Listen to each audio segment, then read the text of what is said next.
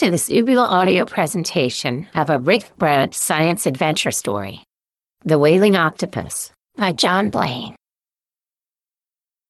Volume 8, Chapter 19 JANIG Takes to the Water. A figure dove to meet Rick. He angled away, fighting the impulse to breathe, keeping the compressed air moving out of his lungs. The figure angled away with him, then suddenly sheered off. Rick shot past and the figure followed. These new frogmen were diving in mid season suits. He was aware of nearly a dozen of them.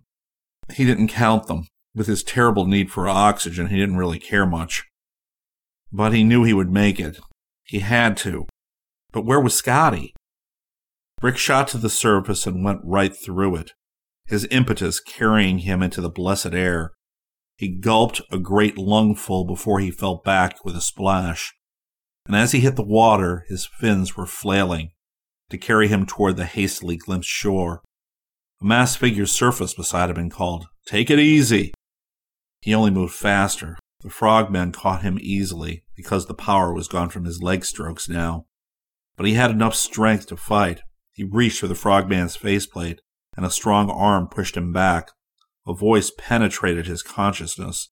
Stop it, Rick, or I'll have to let you have one. The frogman knew his name.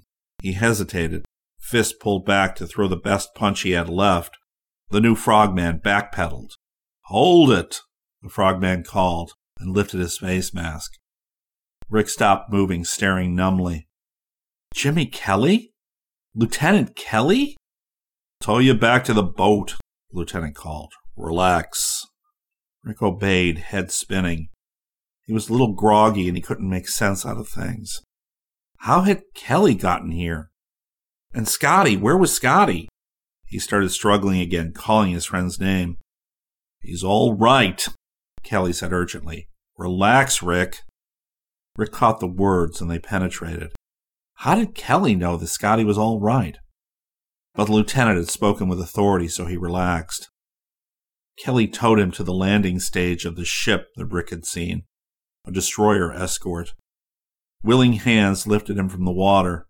He slumped down on the edge of the stage, shaking his head to clear it while Navy frogmen stripped his aqualung harness from him and pulled the mask from his face. A voice said, Here, drink this. A mug of steaming black coffee was thrust into his hand and he sipped, grateful for the spreading warmth it brought. Suddenly he started again. Scotty! Where is he? Up here, Rick, with me, he looked up and his eyes focused again on Tony and Zircon. A motor whaleboat drew up to the landing stage and two husky frogmen handed up a suited figure. Here's one, Lieutenant, a frogman called. All right, Danny, where's the other? Heading for the reef at top speed. Jonesy's after him. Well, go help Jonesy haul him in then. Yes, sir. The motor whaleboat veered off and sped toward shore. A frogman surfaced almost at Rick's feet. He instinctively drew back, and the frogman gripped the edge of the stage, spat out his mouthpiece, and pulled up his mask with the other hand. Rick found himself looking at Steve Ames. What was he doing here? Where's the brass ball? Steve asked. I don't know. With an effort, Rick pulled his scattered wits together. His mind began to work again. Obviously, through some miracle, Steve and Zircon had arrived on a Navy ship with Jimmy Kelly and a detachment of Navy frogmen. Scotty called from on deck. At the Octopus Cave, Steve. I saw one of the frogmen drop it there. Steve hauled himself out onto the landing stage. He grinned at Rick. Feeling better? Much, Rick said. He was beginning to feel nearly human again. Let's go on deck. I want to find out about this octopus cave. Rick stood up and was surprised to find he didn't wobble. He followed Steve up the ladder to the deck and found Scotty seated on a canvas stool sipping coffee. Zircon asked anxiously, Are you all right, Rick? Tony said, Here's the doctor for a look at you. A young Navy officer joined them and motioned Rick to a canvas stool.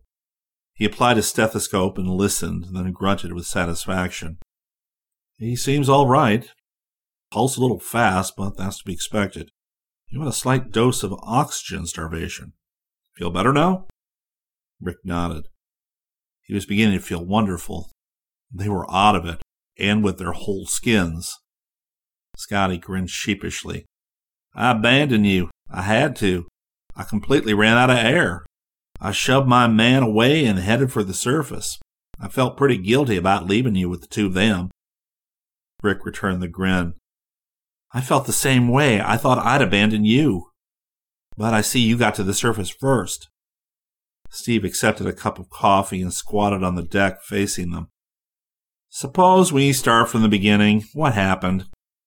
Rick told him, starting from the moment they had heard the brass ball wail. There were three of them. Did you get them all? Yes, including the one with a spear through his leg. Last one is just being hauled aboard now. He tried to get to the island. Jimmy Kelly and a group of frogmen joined them. Jimmy asked, How about the sounding gear, Steve? We'll ask now. How about that octopus cave? Where is it? We'll take you, Rick said. Let us get tanks from our boat. There should be a pair fully charged by now. Steve shot a look at the doctor. The officer shrugged and then nodded. Okay, if it's a short dive. They've had plenty for today. Chief, where are you? Kelly called. A frogman stepped from the rear of the group. Here, sir. Check the regulators, please.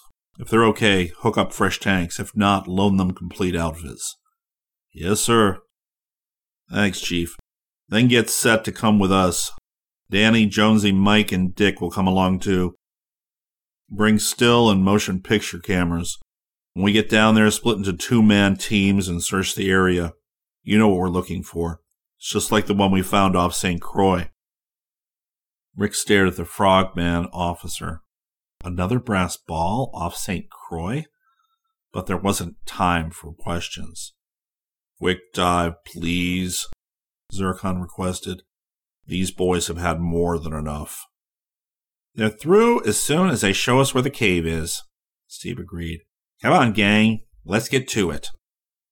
Rick carefully checked his equipment, something no diver can ever take for granted or leave to someone else, while Scotty did the same. Then they put the equipment on and adjusted face masks. Their knives, Rick's camera, and Scotty's spear and gun were somewhere near the wreck.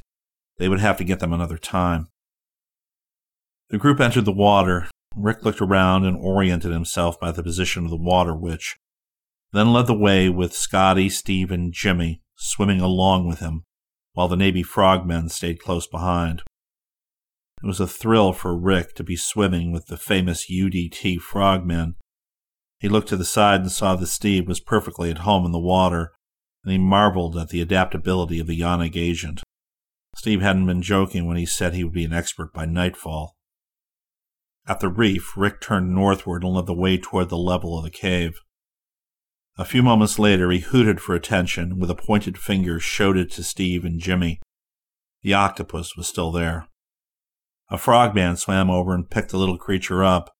The octopus spurted away, leaving a blob of ink behind it. He came to rest above the cave and poised for a further fight. Rick swam down to the sandy floor of the cave and began to search for the brass ball. Scotty beckoned and they swam together toward the spot where Scotty had last seen it. The frogmen swam to the bottom with them, fanning out and searching. A few moments later, someone hooted, and a tanned, muscled frogman swam over, holding the object triumphantly. Steve Ames pointed to the surface, and Jimmy hooted in order. The group swam leisurely up through the murky layer, oriented themselves by the sleek shape of the destroyer escort hull, and emerged at the landing. The frogman who had found the ball handed it up to Hobart Zircon. Steve Ames motioned to one of the frogmen. Run these fellows over to the beach, please, then wait and bring them back. He turned to the boys. Put on dry clothes, then come on back. We need to talk. An hour later, the boys, the scientists, Steve, and Kelly were seated at the table in the destroyer escort's tiny wardroom their noses twitching over the savory steaks they were being served. The boys ate like starved men, talking a steady stream between bites. Rick sighed and let out his belt. Well, that's our story. What's yours? Steve stirred his coffee thoughtfully. I can make it short. We don't know the whole story yet, but we will by the time I get back to St. Thomas. Have you two any idea what these brass ball gadgets are? Well, we decided that they were probably sonar equipment of some kind, Scotty said, but we couldn't figure out what they were for. Well, that's actually pretty easy, although you couldn't know. They were for spotting submarines. Rick stared. Submarines? Steve saw his look of bewilderment. It happens that our new atomic powered subs are conducting maneuvers in this area. Does that help? Oh, yeah, it did. Light slowly dawned. Then these were scanning our subs? But I still don't see why it would be any problem to find them. The subs must have equipment that will tell them when sonar beams hit them. They do, and that's a big part of the story. Steve sipped his coffee for a moment. These sonar devices are a new type and very cleverly designed. They don't send out a continuous beam. Instead, they operate in bursts in a random pattern they might send out a beam twice in a minute or wait an hour between bursts. The beam is extraordinarily powerful, but it's effective at a very large distance. The wail, of course, was the beam operating, Zircon interjected. You didn't hear the beam itself, since that's ultrasonic, but you did hear the mechanical vibration of the brass ball. It was a kind of subharmonic effect that was audible. That's right, Steve agreed. Anyway, there were several different stations in different locations. Some were on islands, some on fishing boats. Since they operated only in short bursts in random pattern, the subs and the special teams we sent out were never able to get much of a bearing on them. They must be self recording, Rick said thoughtfully. Otherwise, the enemy couldn't get the information out of them. They are. Whatever echo they get makes a tracing inside the box they're mounted on. Scotty objected. But what kind of info is that? How can anybody tell anything about subs from such recordings? Well, by putting them all together and running a complex analysis, the analysis will give speed, depth of operation, maneuverability, and if the spies are lucky to have the beams operating at the right time, the number of torpedoes fired, and the same kind of information about the torpedoes. That's enough information to make it worth an enemy's while. I'll say. Scotty turned to Zircon. And what were you doing, Professor? I'm afraid I arrived on the scene too late to do much good. Zircon boomed. However, I believe we can be useful in preventing such occurrences in the future.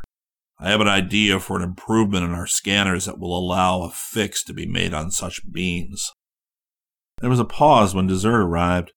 The boys savored excellent apple pie smothered in a generous helping of ship-made ice cream. We thought Zircon might help us work out a system of getting fixes on the transmitters, Steve said. As it happened, we got a lucky break. The subs happened to have their devices pointed at St. Croix simultaneously when a beam scanned them. They got a fix on it. We flew a team of frogmen down in a Navy amphibian right in the middle of the second storm. They found it and got the men who were handling it. One of them talked.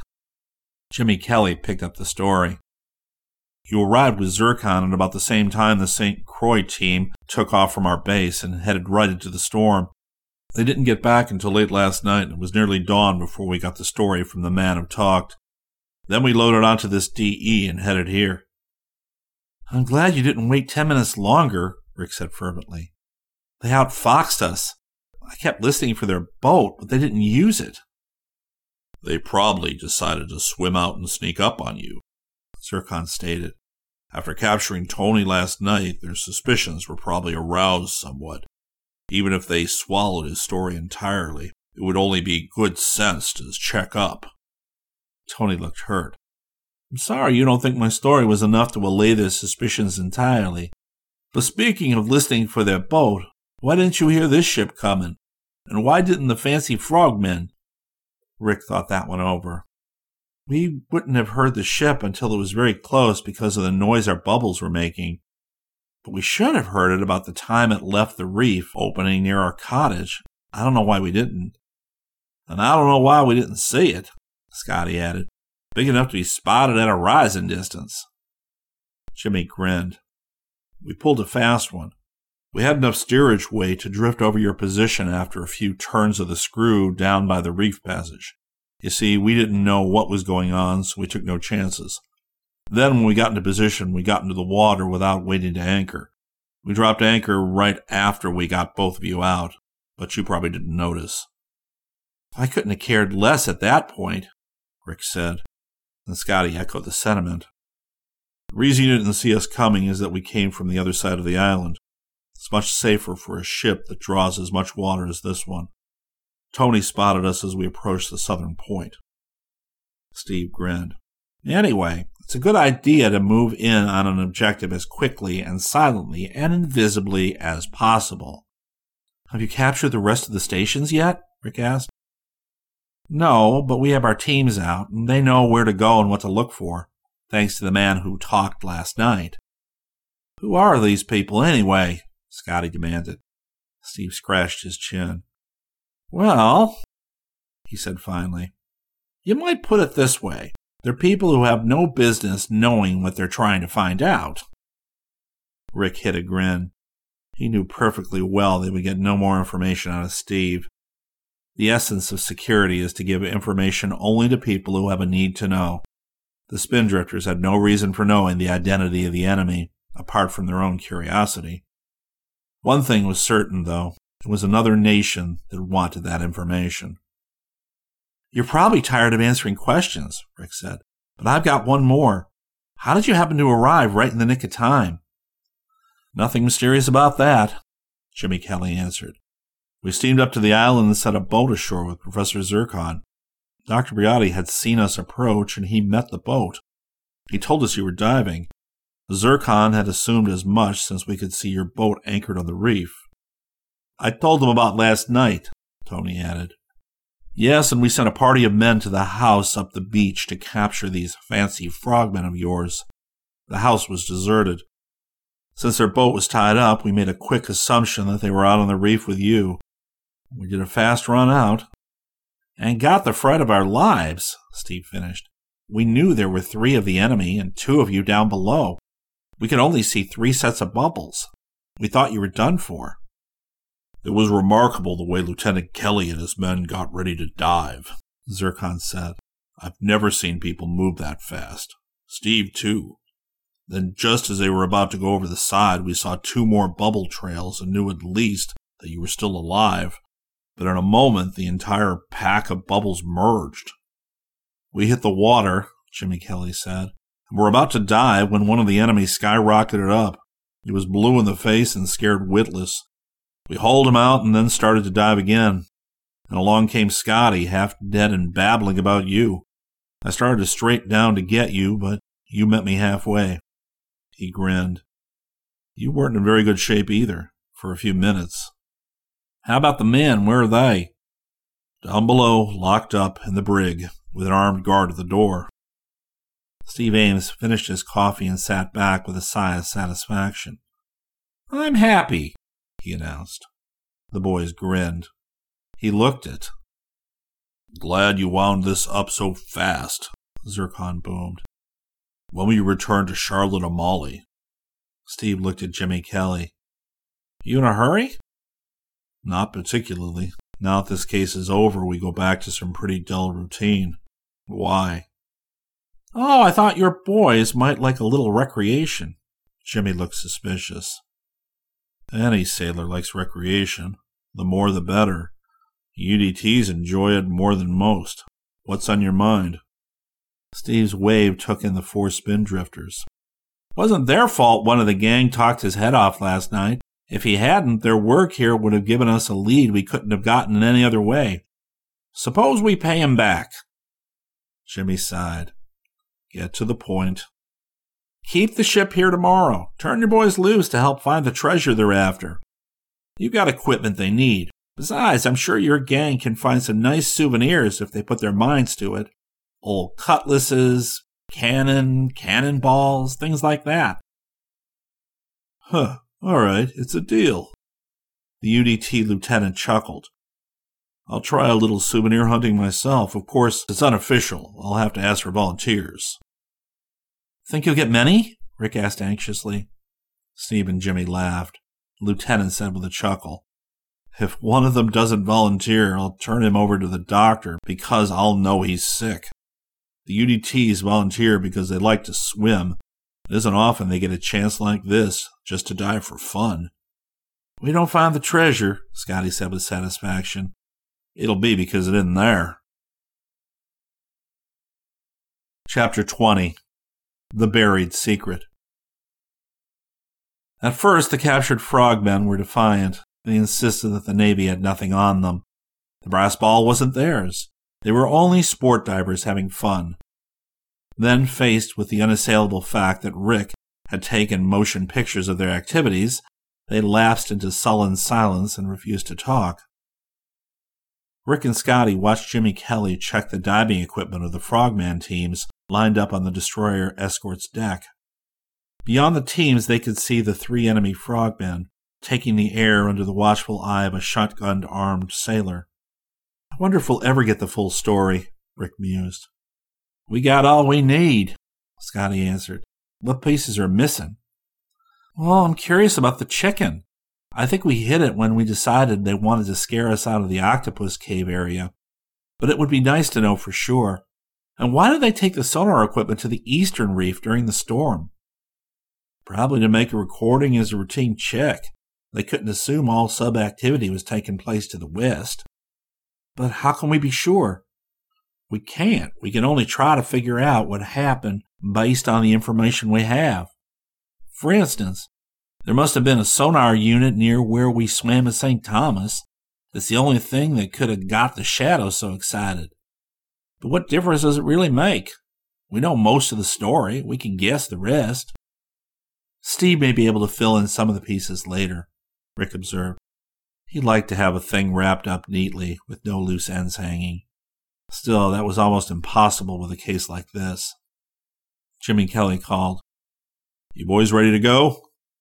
Wherever you are, Rick called back. He picked up his heavy three tank block from where it rested against the rail and handed it to Scotty. While his friend held the rig, Rick got into it. Then he performed the same service for Scotty. The tanks were heavy. Tony and Zircon, similarly equipped, came out of the amidships cabin with Steve Ames. Jimmy had loaned equipment from the Frogmen's supplies to enable the group to work around the wreck longer. The search party assembled on the landing stage. Jimmy had split his teams into two groups. They would dive in relays. We'll look the situation over, then get to work, Jimmy instructed. How many have wrecking bars? Four of the UDT gang held them up. All right. Turn and turn about. Work for 10 minutes, then pass them on to your mates. Watch your hoses, especially when working inside. Okay, let's go. They slipped into the water four at a time, Rick and Scotty and the first four. Once in the water, the weight of the heavy tanks vanished. The boys had removed weights from their belts to allow for extra tanks and for more than 10 additional pounds of air on the descent. A pair of frogmen paid out a heavy rope, taking the reel down with them in order to provide a direct link from the wreck to the ship. On the way up, the divers would pause at knots in the rope to decompress allowing time for decompressed nitrogen to get out of their bloodstreams. With the boys and the scientist, Jimmy went over all visible portions of the wreck. He summed up his attitude with an elaborate shrug and spreading of his hands that said he didn't know where to begin. For his frogmen, he made a sweeping gesture that told them to tackle the wreck anywhere. The frogmen moved in, operating in pairs. The water clouded rapidly with silt, particles of marine growth, and fish eggs. The top of the captain's cabin came off. Rick swam through the murk and picked up the chair that had seemed to be in good condition. He carried it to clear water and placed it in the sand. Now that it was out in the open, he could see there were teredos, shipworms, that had feasted on it and burrowed into it until it was nothing but a chair shaped shell. The same was true of the cabin interior. It collapsed soundlessly under the prying bars of the frogmen. Under their enthusiastic attack, the water was soon so roiled that visibility at the wreck was reduced to almost zero. Jimmy sounded the signal for ascent, and the group surfaced without decompressing. They had just about exhausted a single tank. On the landing stage, the lieutenant said, No use continuing until the water settles. Any idea, Chief? Sandy, the group's chief petty officer, replied, Think we're going to need a sand hose, sir. Most of the wreck is buried. Jonesy, a short, husky frogman with a bright red crew cut, added, Sir, I think the cannon and stuff would be on the deck ahead of the cabin we opened up, but the deck is under the sand. Should we rig a hose, sir? Good idea. Put a detail to work, Chief. Sanders called out four names and issued instructions. Jimmy called a 10 minute break for the rest. During the break, Rick sought out Steve Ames. He commented, You know, this wasn't a very well organized gang. I keep thinking about the two who tried to get us at St. Thomas. Steve disagreed. You're wrong. It was a very well organized gang. Their trouble was not enough trained agents. They had to hire extras, and the extras were just ordinary mugs, not very bright ones. It was the mugs who made the mistakes, not the real agents. Jimmy Kelly spoke up. Did we tell you? We got reports from the other UDT teams this morning. Our people have all the stations except one in British territory. Maybe our British cousins can get the station team for us. We've tipped them off. Lieutenant finished a glass of orange juice and rose. Time's up. Let's get back to work. Hobart Zircon asked, Don't you want to take your camera, Rick? That's a good idea. He hurried to get it. One of the frogmen had picked it up, along with the rest of the equipment they had left behind. The water had settled enough for a thorough inspection of the entire aft portion of the wreck. Rick and Scotty helped the frogmen poke into every possible place, without finding more than a pair of rusted cutlasses. Rick surveyed the scene with discouragement. The statue was somewhere under the sand, which probably meant they would never find it. He had a sudden realization, too. They had no proof that this ship was the Maiden Hand, no proof that the whole business wasn't just a wild goose chase. By the time the dive was over, the sand hose had been rigged, the first group surfaced, and Jimmy ordered the fresh group of frogmen to hose out the aft cabins to find anything that might be left. Then the group was to start work on the probable location of the foredeck. During the rest period, Rick told Jimmy about the other wreck they had found, the modern ship that he guessed was a war casualty. We'll take a look at it first thing in the morning before we shove off for St. Thomas, Jimmy promised. You never know what you'll find in a wreck. We've found a lot of things worth salvaging. The boys were now operating under Navy rules. They put on fresh tanks and got their instructions from Chief Sanders. Longer decompression this time. Stick with me on the way up and move when I move. We don't want you to get the bends. The boys nodded their understanding, then took to the water. The frogmen below were still hosing sand. Water forced at high pressure through the hose that ran down from the ship sent the stuff swirling in great clouds. The boys watched. They couldn't do much looking around until the water settled. Then they saw that the frogmen weren't waiting. They swam into the murk, feeling around with their hands. Rick saw one emerge triumphantly, holding a round object that could only have been a cannonball. He and Scotty plunged in as well. Working with the frogmen, they rapidly assembled a treasure trove of cannon, more cannonballs, cutlasses still in good condition, and useless ship's gear. Fifteen minutes later, a frantic hooting brought them in a rush to where Jonesy was holding something. Zircon and Tony got there at the same time, and soon all their work had ceased while Jonesy's find was examined. Tony took his belt knife and scraped, then looked around at the watching group and nodded. He clasped his hands together and shook them like a fighter mitting the crowd. Rick and Scotty hooted their triumph. Jonesy had found the statue of St. Francis. The boys, the scientists, Steve, and Jimmy carried the treasure to the surface. The rest of the frogmen continued hunting for souvenirs. On the landing stage, they put the statue down with loving care. Even under the marine growth, they could make out the cowled figure of the sainted monk, head bent over the fawn he held in his arms. Tony went to work, and soon there was a gleam of gold that brought a yell of triumph from the boys. Then, amazingly, the gleam of dull silver. Oh, Bot, look at this! Tony exclaimed. The big scientist knelt and examined the silvery streak. He borrowed Tony's knife, and probed. Then his laugh boomed out across the water. We are victims of our own research, he roared. All this trouble over a statue of lead. Lead? Rick stared incredulously. That can't be true. There's gold, too, he pointed out. Apparently gold leaf over a lead base, Tony said with a sigh. Sorry, Rick. Hobart is right. This is lead. A call from the water made them look up. Chief Sanders and his diving buddy had surfaced, and they were carrying a statue of St. Francis. Behind them, another pair of frogmen and another statue. Within half an hour, there were no less than eight identical statues lined up on the deck. St. Francis in lead, repeated eight times. Scotty scratched his head. Well, he said finally, we certainly found St. Francis. In fact, we overdid it a little. Not until long afterwards did they learn the answer. Tony Briotti, a scientist of great persistence, did some research in England during a European trip to attend a conference of archaeologists. He found that the Maidenhand had carried several dozen St. Francis statues for sale to churches and individuals in the New World. Captain Campion had considered only one special enough to mention because it had been blessed by the Cardinal of France and entrusted to his care for delivery to the governor of Barbados. The Spindrifters took one statue as a gift for Barbie. A cutlass was Rick's share of the loot, while Tony took the bar shot they had found near the wreck, and Zircon selected a cannonball. It was understood that the knife Scotty had found was his, so that he could present it to Hartson Brant. A few quick dives the following morning disclosed nothing of interest around the first wreck they had found, but Jimmy identified it as a common type of small cargo vessel, after that, the destroyer escort sailed for St. Thomas. Before they left, there was a time for a few words with Steve Ames.